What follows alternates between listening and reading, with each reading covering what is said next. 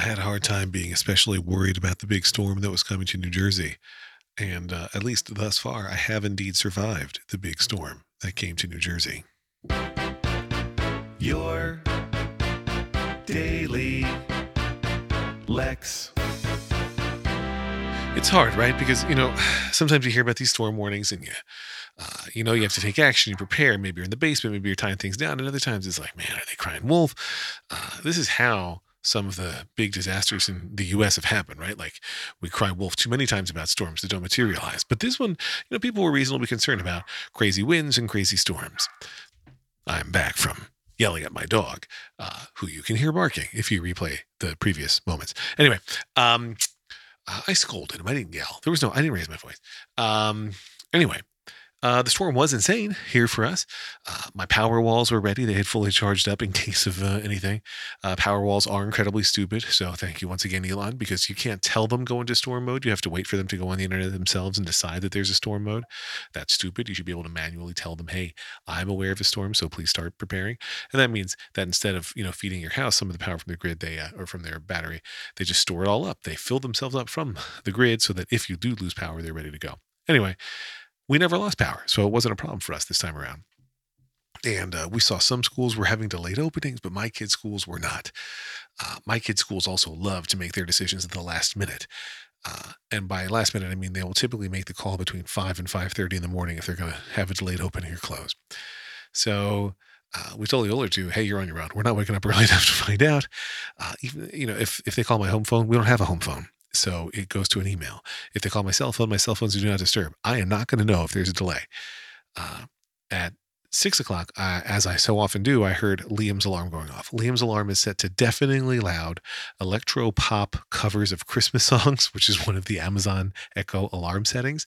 It's the one he uses the most because it's the one that has the most luck waking him up, although it still often doesn't wake him up. But it woke me up. It's not even my day to wake up with Liam, but I could hear it across the house in my room. So I check my phone first to see, hey, are the schools on? And there is a voicemail from the school from Liam School, and it says that Liam School is closed because it doesn't have power.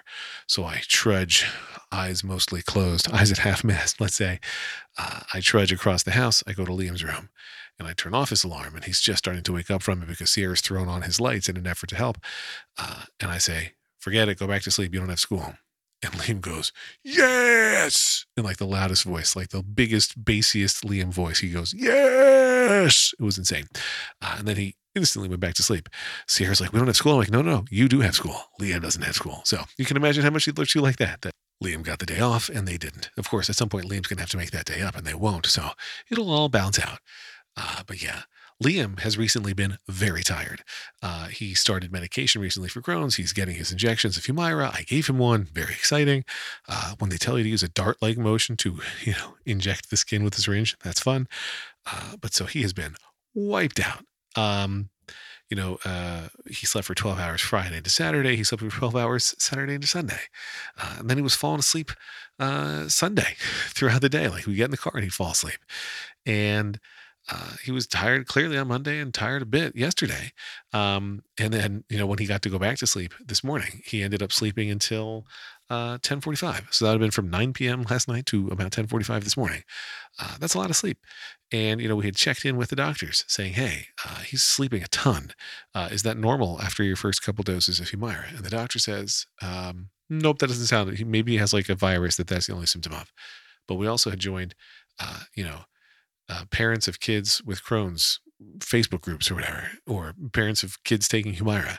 And we asked there, hey, is this, a, and everybody's like, oh yeah, when my kid had the first couple doses, they slept way more than usual. And then after a couple doses, their bodies leveled it out. So I'm going to go with the parents and not with the doctor on this one because, uh, I don't know, because that's my choice. anyway, uh, that's today's episode. Save for the song. Nobody has said anything about any of these songs.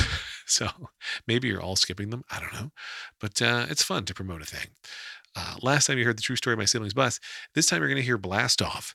Um, this is, uh, I guess, also in the transportation vibe, but not part of that transportation trio. This is a song about blasting off into space. It joins other uh, and like songs like On My Way to Mars about space travel. So here is a snippet from Blast Off. Happy Wednesday.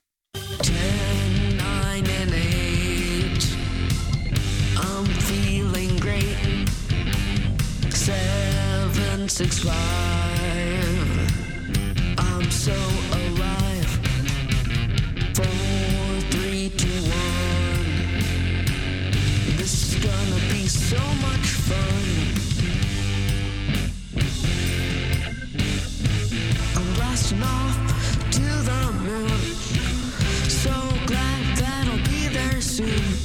case you forgot, I'm an astronaut. So I'm singing this happy tune. Lex.